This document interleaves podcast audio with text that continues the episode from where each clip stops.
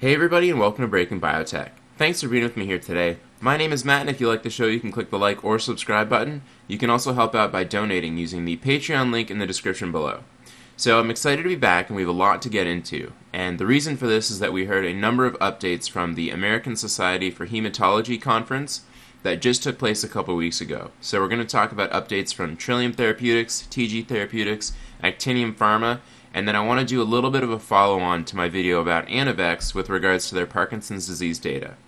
So we're going to touch on all of this stuff, and uh, overall, it's a pretty interesting conference from some of the data updates that I saw. Of course, I'm just going to focus on the companies that I'm interested in, but then I'm going to follow it up with a few other updates that we saw that led to huge increases in, in their stock price. So we have a lot to get into, so I'm just going to get right into it. And I think before we talk about the company specifically, I did just want to talk a little bit about uh, non-Hodgkin's lymphoma. And the reason for this is that two companies, Trillium and TG, focus a lot on this disease, and I just want everybody to be up to speed. So I've talked about non-Hodgkin's lymphoma in the past, and I've showed like a version of this slide, but I've included a few like prices of previously approved drugs for these diseases, just so that we all have a bit more context on what we can expect in terms of a proper valuation for the companies. So, just so we all understand, non Hodgkin's lymphoma characterizes a group of malignant lymphocyte cancers. These are known as hematologic malignancies.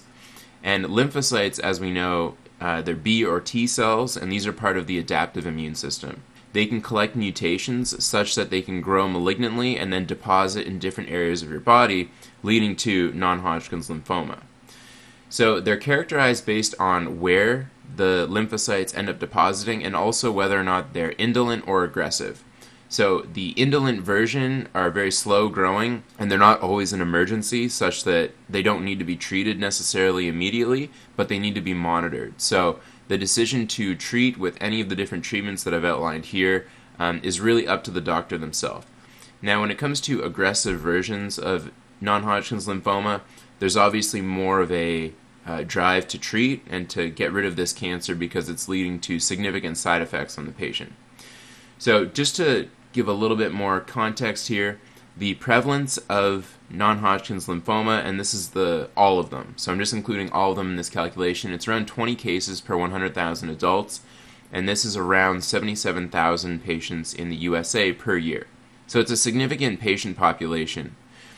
The treatments out there that exist are pretty numerous, though. So there's chemotherapies, immunotherapies, targeted therapies, and then I also put radiation and stem cell transplants.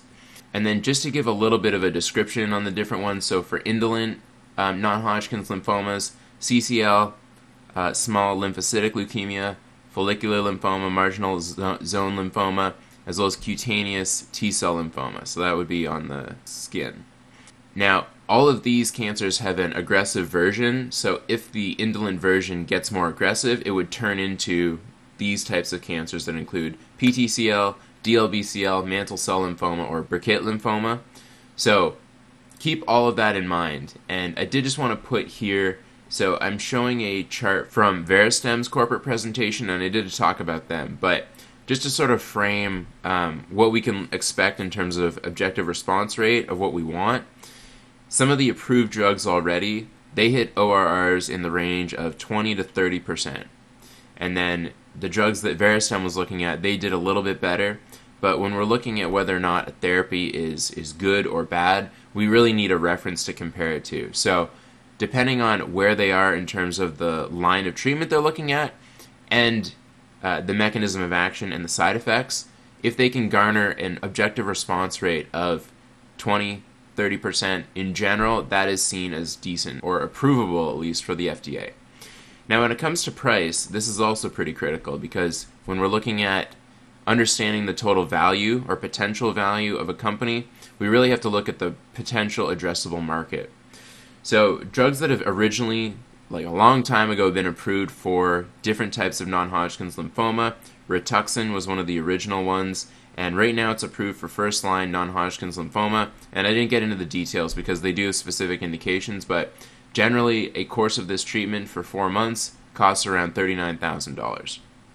So that's kind of the, the floor. And then there's another one here that's approved for second line or greater uh, CTCL, costs around 29000 per month, and this is Zolinza. But then this can go all the way up to Yescarta, which is approved for um, third line or higher DLBCL, is a Gilead drug, and the cost for that is $373,000 per treatment course. So there's a big range, and the total addressable market for the entirety of non Hodgkin's lymphoma is around $3.2 billion. So you have to think of all of the approved therapies that are already out there, and if companies are going to try and get drugs on the market, you know, how much of that 3.2 billion are they going to be able to get for their specific drug? So, we're going to talk about Trillium now and TG Therapeutics that are commercializing drugs for non-Hodgkin's lymphoma indications. So with that, the first company I want to talk about is one called Trillium Therapeutics. Their ticker symbol is TRIL, and they're trading now at a market cap of $1.2 billion. And so Trillium has two different therapies. They have their molecules 621 and 622.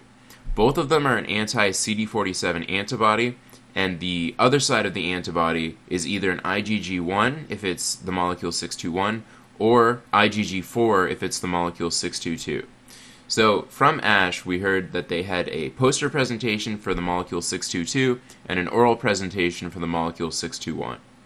And I think everybody on Twitter in the retail space was very excited about the results they were going to present. The company scheduled a conference call on Monday after the oral presentation, so I think that had some built in hype associated with it.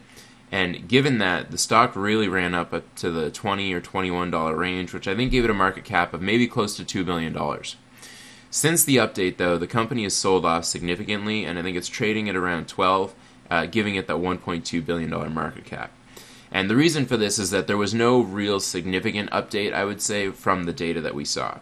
For the 621 molecule in particular, and I'm going to focus on that just because it had an oral presentation, so it did have a little bit more hype associated with it even though I should maybe explain to people how the decision goes to, to give a company or a presenter an oral versus a poster presentation at a conference. But uh, leaving that aside for now, the data that we had before was that the objective response rate for 621 was 17 to 29% in a variety of non Hodgkin's lymphoma cancers.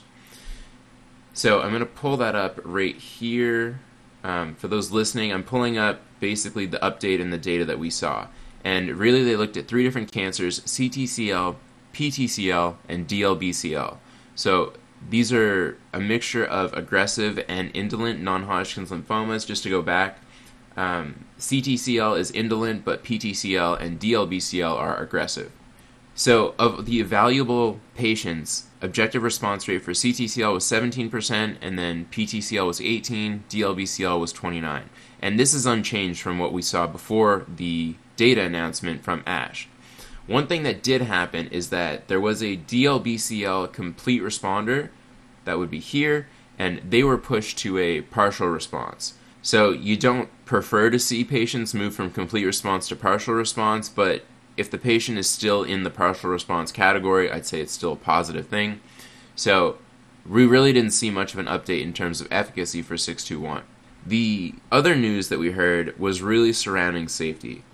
So the company mentioned that there were dose limiting toxicities associated with 621 and 622, and just to talk specifically about 621, and I'm reading here from slides that were presented at ASH they said that the most frequent treatment related adverse events of any grade included injection related responses in 102 or 44% of patients and thrombocytopenia, which is a decrease in platelets, in 69 patients or 30% of patients. And um, these IRRs, the injection related responses, reached grade 3 or higher intensity in 8 patients or 3% of patients, but the majority were at first infusion the higher incidences were in part 4, which is the, the higher dose levels that were received, and they were managed by extending the infusion time or giving corticosteroids as like a initial infusion. So, despite having these dose limiting toxicities, the company is still moving ahead with their higher dosing with 621 and 622. So I think this is really the critical thing that people need to focus on is that despite seeing some adverse events that are transient, the company is moving forward with their dose escalation, which is really the point of these trials right now, to see how high they can push the dose before they're not able to really treat patients and to get that maximum efficacy. So, other things that came up is they looked at receptor occupancy, which is an important metric to see of the max amount of efficacy the company could potentially reach. And this is all as a monotherapy, I got to remind everybody. And so they're starting to hit that higher level of receptor occupancy, which means that the expectation of more efficacy is kind of diminishing. So, overall, I think the data is totally fine. I think the company sold off more than it should have, especially compared to its peers with regards to the market cap that they're garnering right now.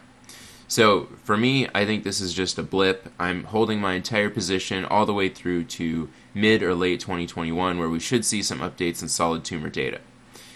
Now, I did look, listen to the conference call that happened on the Monday after the oral presentation at ASH, and what the company announced is that at the end of Q1 in 2021, they're going to do a research and development day where they're going to talk about what they're prioritizing in terms of combination therapies as well as solid tumors. They talked about how they have a an SAB with a number of different key opinion leaders for solid tumors specifically. So this is really critical because like I mentioned before, the non-Hodgkin's lymphoma total addressable market is around 3.2 billion dollars as of 2018 the solid tumor addressable market, though, is significantly higher. And I know everybody kind of harps on Keytruda and Opdivo, but these molecules were able to generate revenues in the billions and the billions of dollars just as the single molecule. So, if Trillium is able to see efficacy in solid tumors, its potential market cap would be significantly higher, tenfold, we'll say. It's important that they really do well in solid tumors. And so some of the questions that came up were related to, you know, are they going to be able to pick a dose to move forward in solid tumors? Why are they taking so long with solid tumors before getting going? And um, the answers that they had are really that they want to get all their ducks in a row before they move forward. So with the question, you know, why not start the solid tumor trial now? They see that the dosing they're doing is starting to see some dose limiting toxicity, so why not take that dose and move forward? And the company said that solid tumors are very important for their strategy. They're finalizing the strategy, doing an organizational build out, discussing with the SAB, meeting next week, or this probably happened this week, and it's going to be a top priority in 2021. So I think the company wants to do it, and they just want to do it properly. And for that reason, I think it's okay for them to take some time to set up everything before they move forward. So it's going to move forward, and everybody wants to see data yesterday, but I think it just takes some time. Now, the other exciting part is that a lot of these anti CD47 molecules were to be treated in a combination with other types of molecules, antibodies, uh, targeted therapies. So, um, the expectation is that they're going to do these combination studies as well that could also put them in different kinds of indications. And so the question was have they settled on a dose for the combination therapy? Because seemingly they're not going to want to use the highest possible dose for a combination. Um, because they're going to be able to see efficacy without all the side effects if they use kind of a lower dose. So, all of that is to say that the company said they're waiting for the rest of, of the data to come in before deciding to move forward. So, overall, I don't think there's much to talk about here. I think the company is still on track to do what they set out to do. They have set themselves up for success in 2021, given that they're taking time to finish the trials that they're doing now and setting up the things that they want to do and that we want to see in 2021. So, for that reason, I'm comfortable holding the position.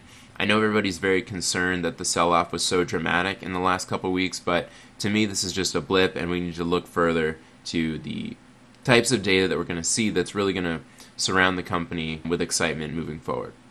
And what I'm going to do in another video that's coming up, I don't think I have time in this video, but I want to compare the Trillium Therapeutics molecules to the ALX oncology molecules because it seems to be the hottest debate right now on why ALXO, a competitor company to Trillium, is trading at such a premium compared to Trillium, and you know which one's going to get bought out, all that excitement. So I'm going to do a follow-up video talking about that. But that's Trillium Therapeutics. And the next company I want to talk about is TG Therapeutics, ticker symbol TGTX, and they're now trading at a market cap of $5.5 billion. And we heard some news at ASH, and then we heard a huge readout come out on Thursday or Friday, I believe, of this past week on their MS data. So very exciting stuff. And what they showed us at ASH is that umbralisib plus ublituximab, which is their molecule combination, which they call U2, they showed that it's superior to obinutuzumab plus chlorambucil in patients with treatment naive and relapsed and refractory chronic lymphocytic leukemia. And they presented their full data set from the phase 3 Unity CLL study, and this is a follow on to the top line data that they showed in Q2 2020. So I'm just going to blow up the data here. And the, the data that they saw, and I'm just I took the most important headline that I thought is that the hazard ratio from patients that received U2 versus O plus CHL was 0.546. So, what that means is that they halved the risk of not maintaining progression free survival in patients that took U2, which is a huge improvement in response from the standard of care. So, this is great news for the company. Um, it's really the, the best kind of outcome you could expect from a follow on data release to the top line data. So, I think this is absolutely going to allow them to get approval in CLL. And if we just go back to our non Hodgkin's lymphoma list here, this is an indolent non Hodgkin's lymphoma. And they submitted, or they're planning to submit the BLA for this molecule um, to the FDA soon. And they may have done it already, I, I don't remember the headline. So the next piece of data that they showed, and this is all just at ASH, is that umbralisib, just umbralisib alone, demonstrates clinical activity in patients with relapsed and refractory indolent non Hodgkin's lymphoma and this is from their phase 2 global Unity NHL trial. And what we see here is that in MZL, FL, and SLL, they got a 49, 45, and 50% objective response rate. So this is great data as well. And if we just compare this to what we see in, say, PTCL with an objective response rate of 20 to 30%, I think seeing it in uh, at the levels that we're seeing here, around 50%, is definitely very encouraging for the company. So I think this is also another nice piece of data suggesting that umbralisib, as well as umbralisib plus ublituximab, can have very powerful effects in non-Hodgkin's lymphoma. So all of that was great news, and it took a little bit of time before the market was pricing in this nice improvement in data. But then what we heard is the MS readout. So the headline read positive top line results from the Ultimate 1 and 2 phase 3 studies evaluating ublituximab monotherapy for the treatment of patients with MS. So this is the readout that I was expecting and what I was holding my position for. And just to give a little bit more detail, they read that both studies met their primary endpoint of significantly reducing annualized relapse rate, with ublituximab demonstrating an ARR of 0.1 in each of the studies. And so this study was a comparison between ublituximab and the standard of care, and ublituximab was able to do significantly better than the standard of care. Both studies met their primary endpoint of significantly reducing annualized relapse rate, the p value being less than 0.005 in each study, with ublituximab demonstrating an ARR of 0.1 in each of the studies.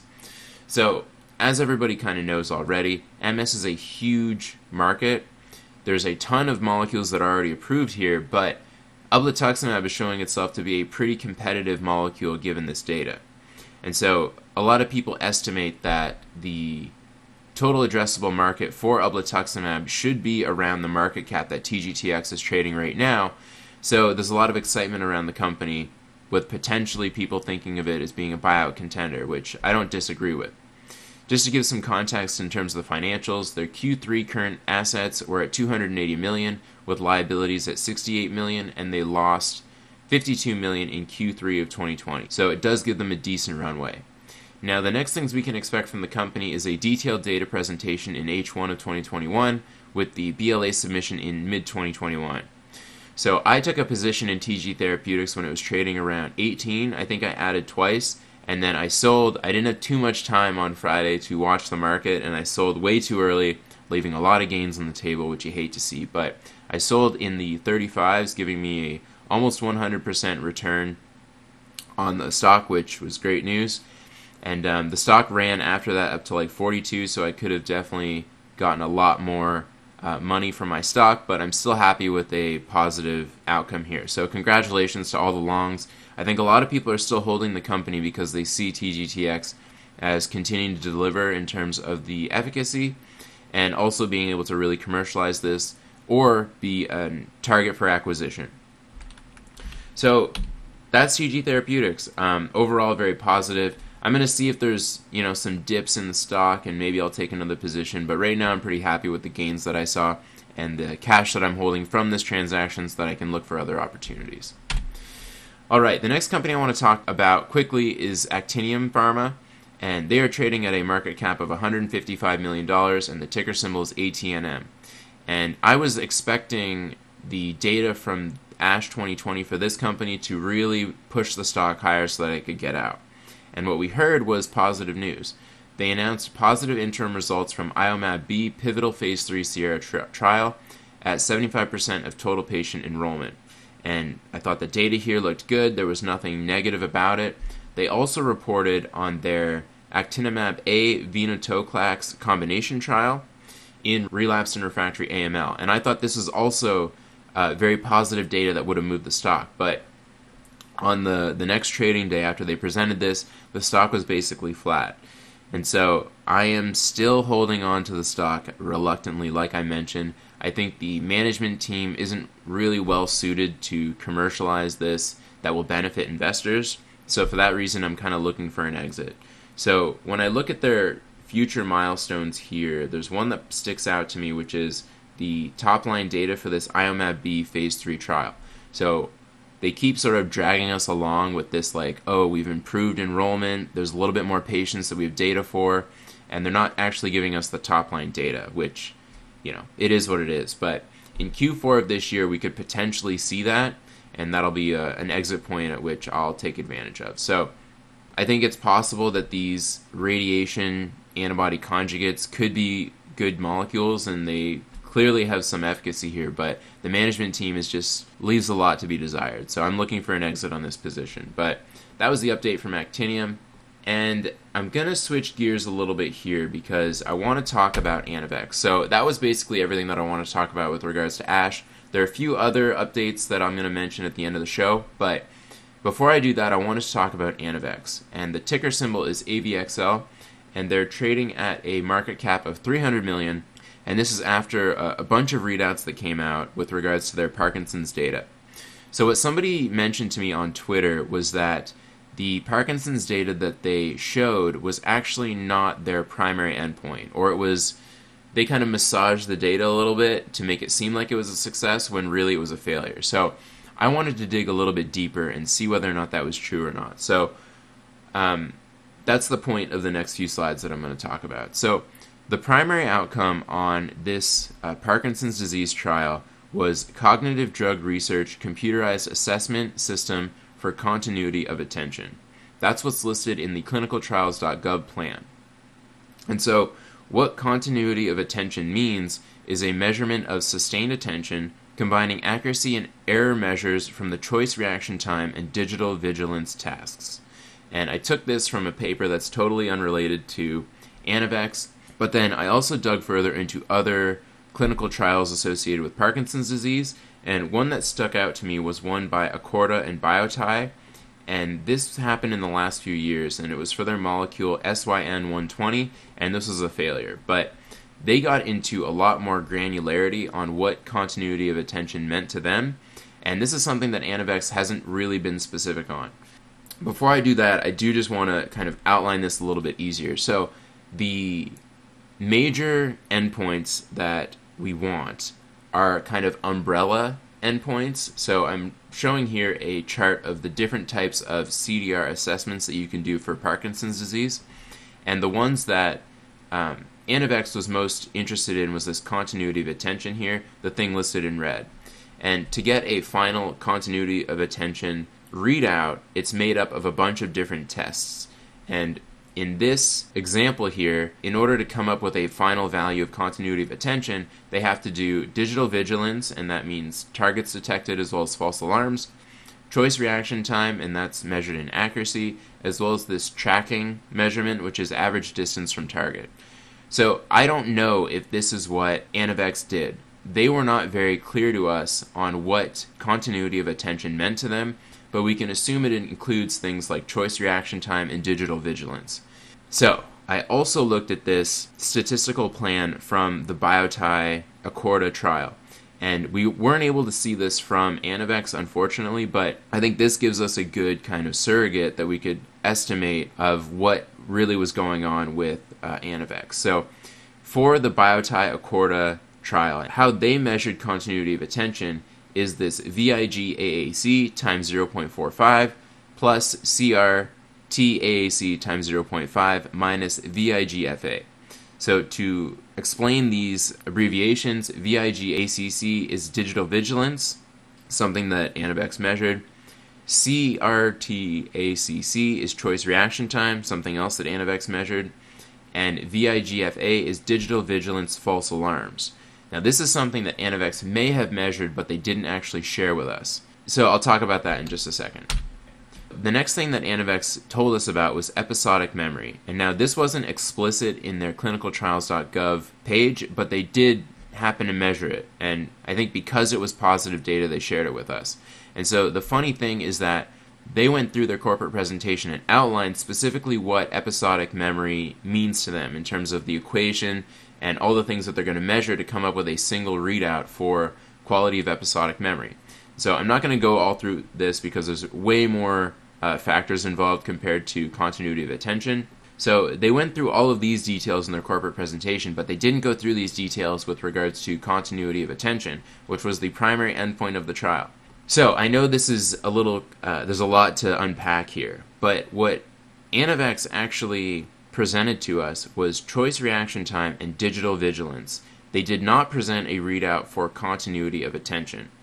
So, what this makes me think is that they saw a positive effect in digital vigilance and choice reaction time, but the totality of the equation was not significantly different. The digital vigilance false alarms that's part of that equation, this equation here for the continuity of attention, um, it was not significantly different, or it made the data, the final data, not come out as statistically significant. So, what they focused on on their press release was this digital vigilance and choice reaction time. So, what this means to me, and this is all speculation because the company themselves, they did have language in there saying that they saw efficacy in their primary endpoint for Parkinson's disease, which is continuity of attention. But the data they presented was only in digital vigilance and choice reaction time. So they're going to try and package this to the FDA as a success, and I think they might struggle with getting good feedback from them. So I am much less bullish on the Parkinson's disease readout, but I am still hopeful that Rett syndrome might look good and Alzheimer's might still look good at the end of 2021. But I think we need to really temper our expectations for Parkinson's disease. Now, having said all of that, I'm happy to entertain any other theories. I think that what I looked at makes a lot of sense, and we're still kind of speculating here because we haven't seen the statistical plan from Anavex, so I don't exactly know what their equation was to come up with a final readout for continuity of attention. But if we had have seen a final value for continuity of attention, I think that would have been more impactful than them showing digital vigilance and choice reaction time, but not the final singular readout that we wanted, which was continuity of attention. So I hope that makes sense. And, you know, let me know in the comments what you think if I'm off base here, but I think that's kind of where we're at with Anavex and Parkinson's disease. It was good that they saw those improvements in digital vigilance and choice reaction time, especially when they looked at the sigma 1 receptor wild types, but I don't know if it's enough for the FDA to approve, given that the final readout that they want is the continuity of attention. Okay. So, having said all that, I'm going to hold my position through the Rett syndrome data and reevaluate afterwards. Okay, the final things I want to talk about today, because I think this video is going on a little too long, is the other ASH news. And what we heard was from Fate Therapeutics, ticker symbol FATE, and their market cap now is around an $8 billion market cap. It doubled on this news. They presented a patient case study demonstrating clinical efficacy of FT596 in refractory diffuse large B cell lymphoma. So this is their iPSC derived NK cell therapy, kind of similar to CAR T, but it's off the shelf and it's an NK cell rather than a T cell.